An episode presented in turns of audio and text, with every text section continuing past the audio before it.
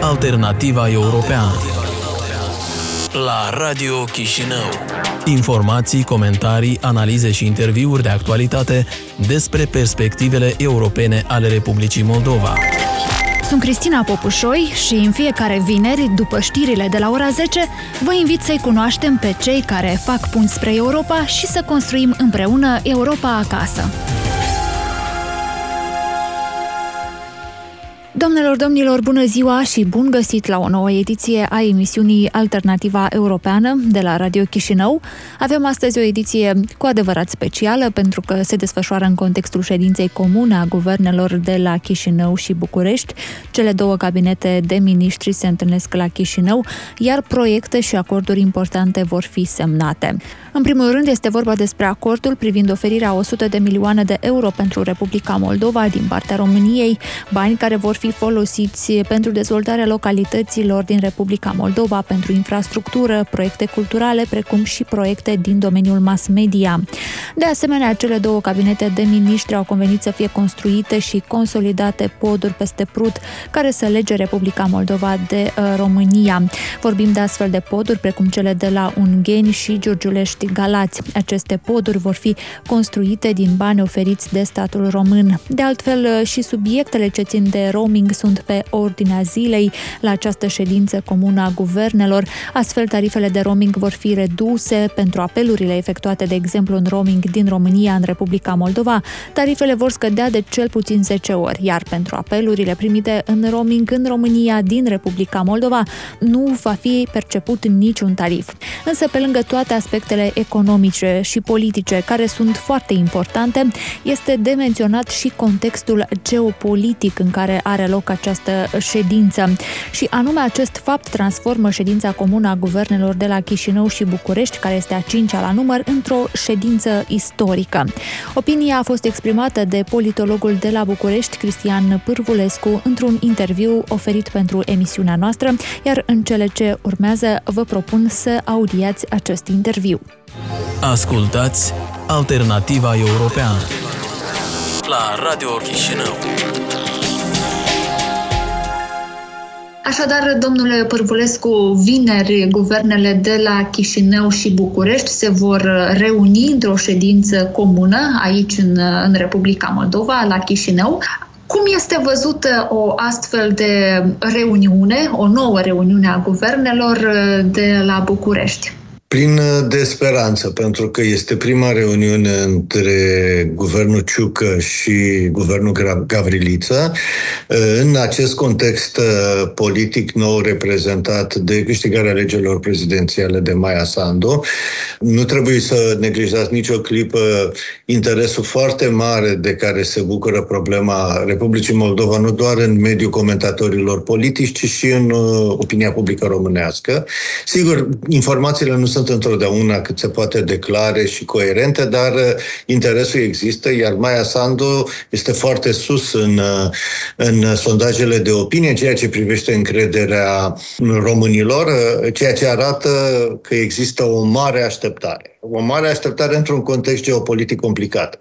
Știm cu toții că Republica Moldova trece prin momente dificile, mai dificile decât România, unde oricum problema uh, șantajului rusesc poate că nu se pune atât de transparent, dar se simte în fiecare zi în apartamentele oamenilor. Avem probleme cu gazul, mai mici decât dumneavoastră, dar totuși le avem. Avem probleme cu electricitatea și, evident, o cooperare cu Republica Moldova, inclusiv din acest punct de vedere, esențial.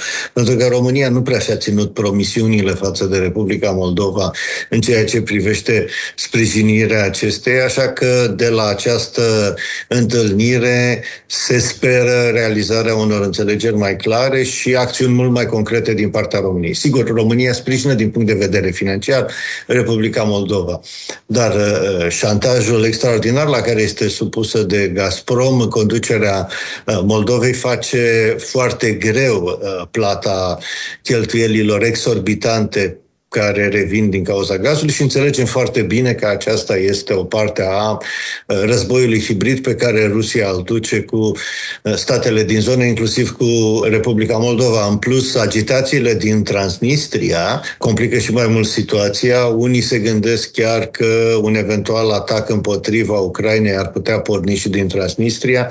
Transnistria este un teritoriu moldovean care nu se află sub autoritatea guvernului de la Chișinău și cu siguranță și aceste lucruri vor fi discutate. Probabil că această întâlnire bilaterală nu va fi foarte bine privită la Moscova, dar ea este o indicație cât se poate declara direcției pe care Republica Moldova urmărește să o ia și un sprijin efectiv pentru guvernul Gavrilița. Altfel, întâlniri la nivel de prim-ministru, la nivel de președinți au existat deja, ceea ce este absolut normal.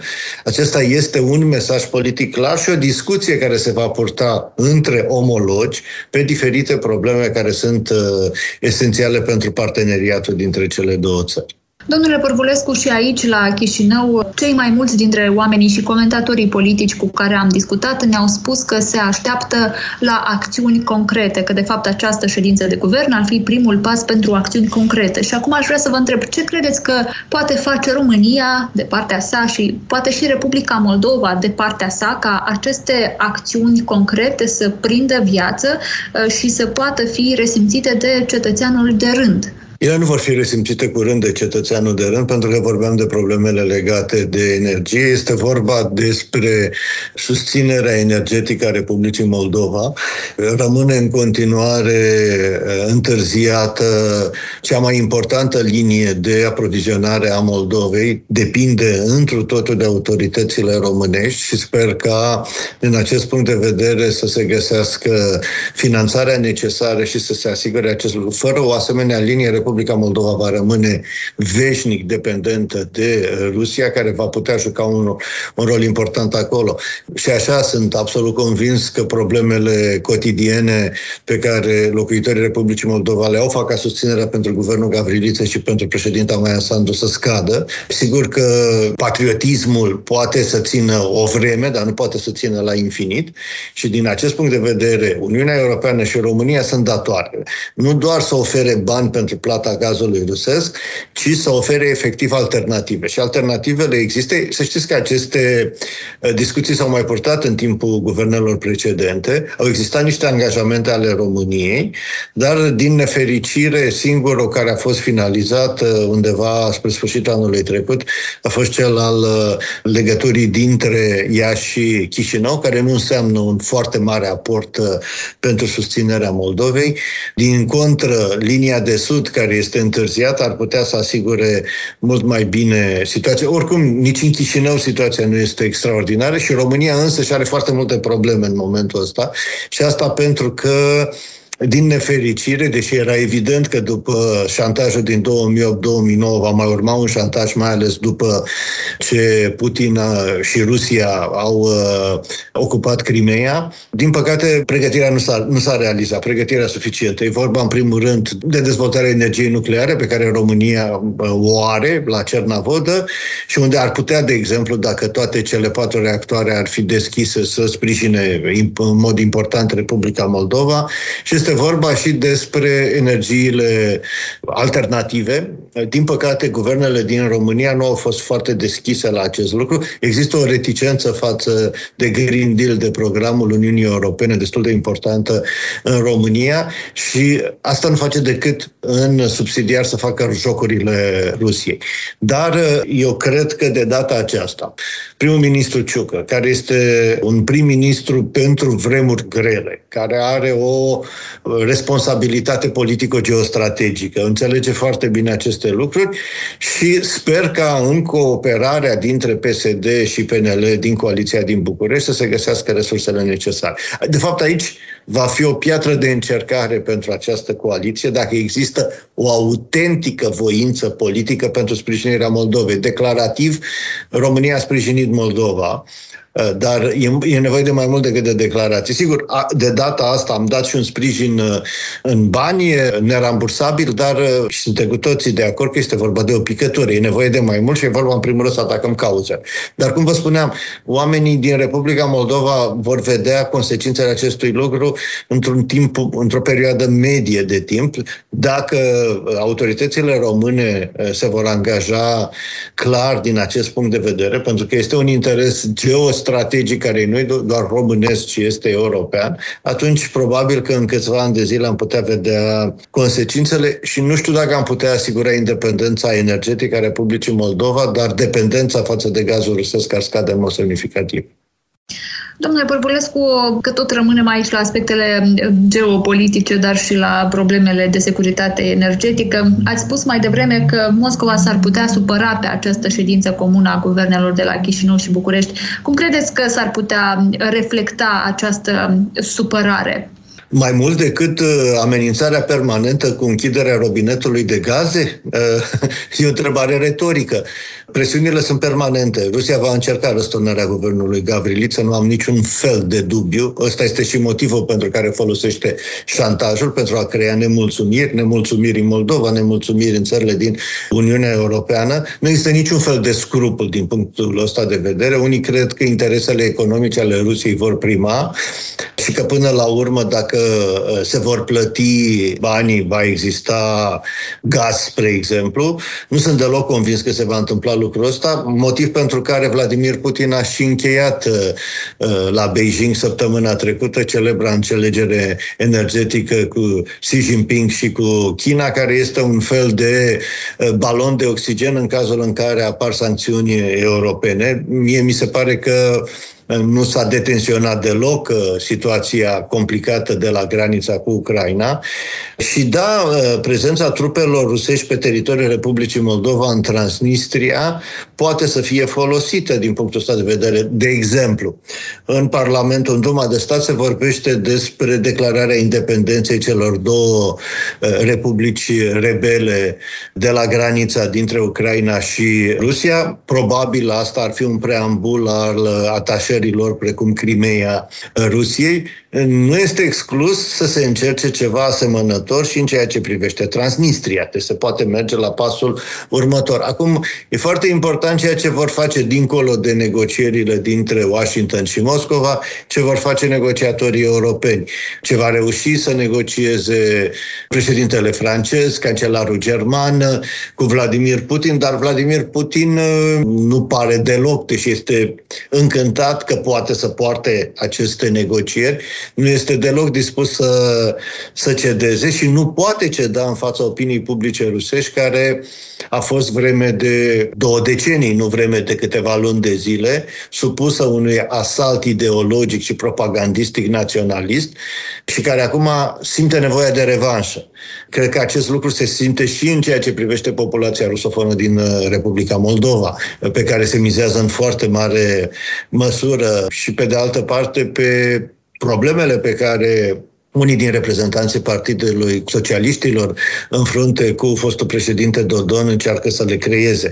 Vor să profite de nemulțumiri pentru a crea o stare de protest și pentru a bloca, de fapt, guvernarea Republica Moldova. Deci la asta mă aștept pentru lunile următoare. Nu va fi deloc o perioadă liniștită. Pentru Moldova s-ar putea să fie mult mai complicată decât pentru țările care sunt deja în Uniunea Europeană, pentru că ceea ce urmărește Vladimir Putin este să să scoată în mod clar și definitiv Moldova de pe această linie pro-europeană. Sper ca societatea moldovenească să reziste acestui asalt propagandistic la care va fi supusă, dar și politic. Mă rog, sunt tot felul de discuții astăzi la Chișinău, urmăresc viața politică moldovenească, dar uh, dincolo de aceste discuții și divergențe, sper ca politicienii moldoveni să aibă înțelepciunea să găsească elementele care îi unesc. Domnule Părpulescu, vorbind despre problemele de securitate regională și Cu siguranță aceste lucruri se vor discuta și la ședința comună de guvern, poate nu neapărat cu ușile deschise și pentru presă, să zicem așa, dar ce fel de sprijin în uh, acest domeniu de apărare și securitate ar putea să furnizeze România Republicii Moldova în actuala situație tensionată de la, de la frontieră și în cazul nostru și cu incertitudinile din regiunea transnistreană?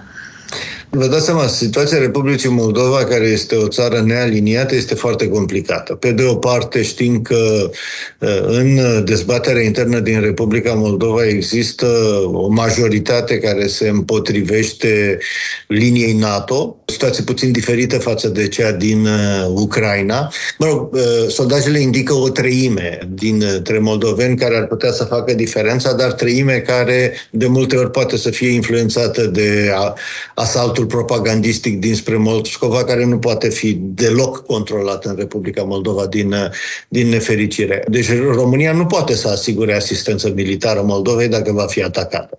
Numai că pentru Rusia ar fi foarte complicat să atace Republica Moldova, inclusiv dinspre Transnistria. În realitate, trupele din Transnistria par uh, mai degrabă uh, niște trupe neantrenate și nu bine uh, echipate. Nu se compară deloc cu presiunea care există dinspre granița cu Belarus și cu Rusia în privința Ucrainei. Dar nimic nu este imposibil.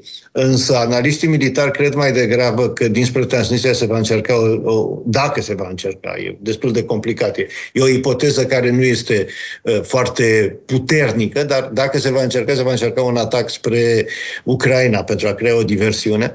Uh, că Ucraina are o armată de 240.000 de militari care s-ar confrunta în momentul de față cu o concentrare de forțe uh, ruso-belaruse de aproximativ 160-180 de mii.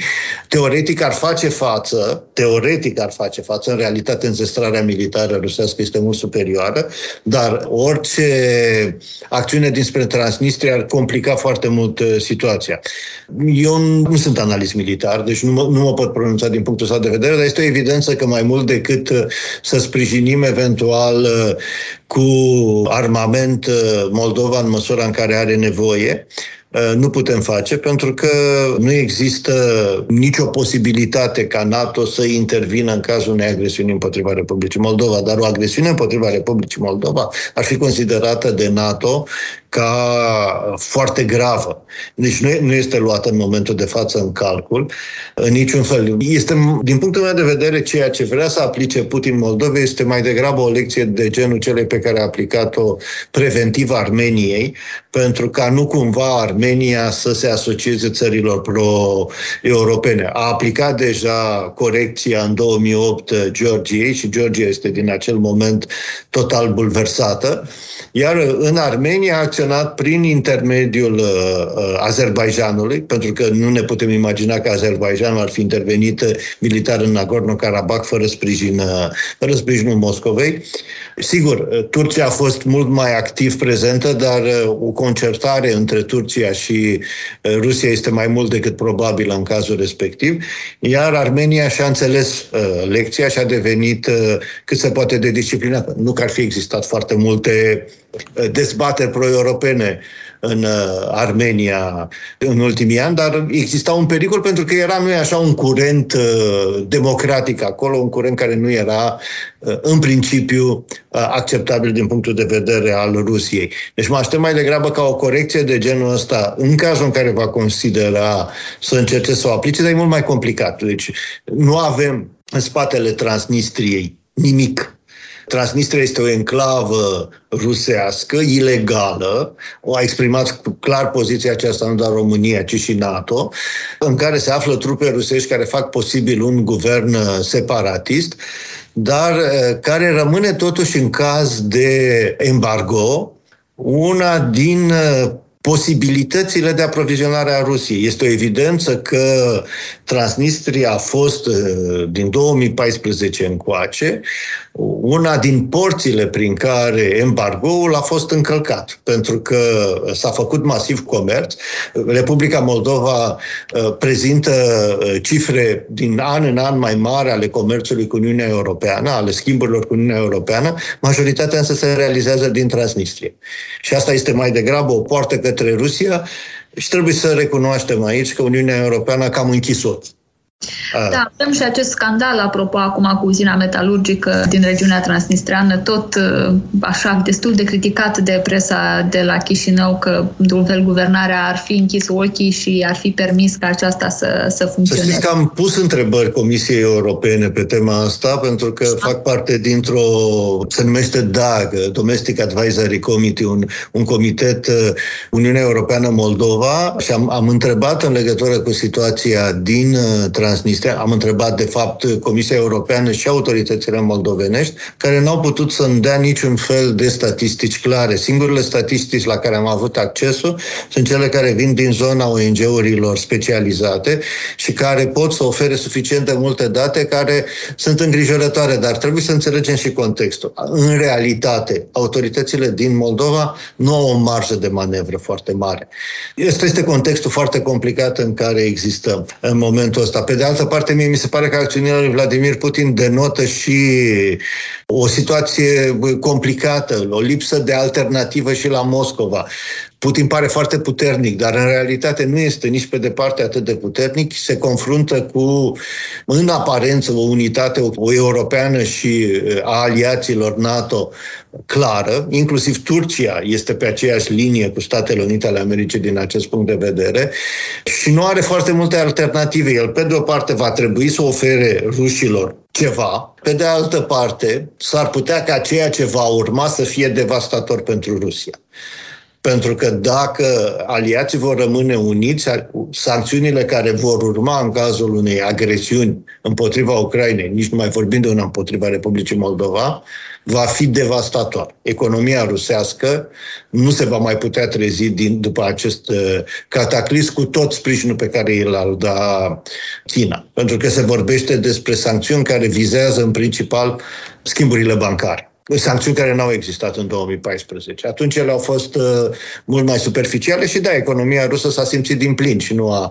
Uh, uh, economia moldovenească, spre exemplu, a recuperat, găsind în piața europeană o alternativă. Sigur că uh, este loc pentru mai mult întotdeauna, dar uh, este o evidență că apropierea dintre Moldova și Uniunea Europeană este mult mai importantă astăzi decât era în urmă cu 8 ani de zile și cred că și opinia publică din Republica Moldova, inclusiv cei din zona rusofonă, înțeleg avantajele acestui lucru. Da, așa se, așa se pare. De altfel, chiar se pare că există un trend așa mai nou, că vorbeam și cu alți colegi din Ucraina și spuneau că dacă până în 2014, de exemplu, ucrainenii oscilau între vest și est, această invazie rusă i-a a făcut pe majoritatea dintre ei să fie convinși că se duc spre vest, adică spre Uniunea Europeană. Domnule Părvulescu, vreau să revenim un pic la tema noastră inițială a discuției, pentru că aș vrea să vă pun o întrebare. De exemplu, noi avem, am mai avut ședințe de guvern uh, comune cel puțin patru, dacă, din câte mi amintesc eu, cel puțin.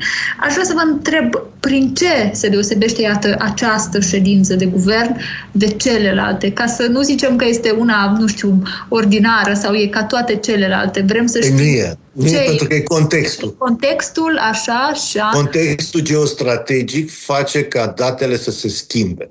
Deci este un context geostrategic cum nu a mai existat și acest context face ca semnificația simbolică, dincolo de acțiunea politică și economică concretă, să fie mult mai importantă. Este un semnal.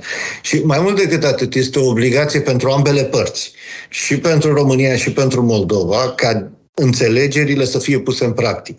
Și sunt absolut convins că atât din partea președintelui României, care va supraveghea de la înălțime, ca și președinta Moldovei, cât și din partea celor doi prim-ministri, acest lucru va însemna o serie de acțiuni concrete. Deci mă aștept la acțiuni concrete, tocmai pentru că situația este diferită în mod semnificativ, pentru că la întâlnirile precedente se vorbea mai degrabă mai degrabă teoretic despre situația asta de criză, ea este astăzi o realitate. Am vrut să preîntâmpinăm situația în care a ajuns Republica Moldova astăzi, dar din motive care rămân a fi elucidate, România nu și-a îndeplinit uh, obiective. Rămân a fi elucidate pentru că eu nu cred că este vorba doar despre uh, simple tergiversări legate de obiective politice interne.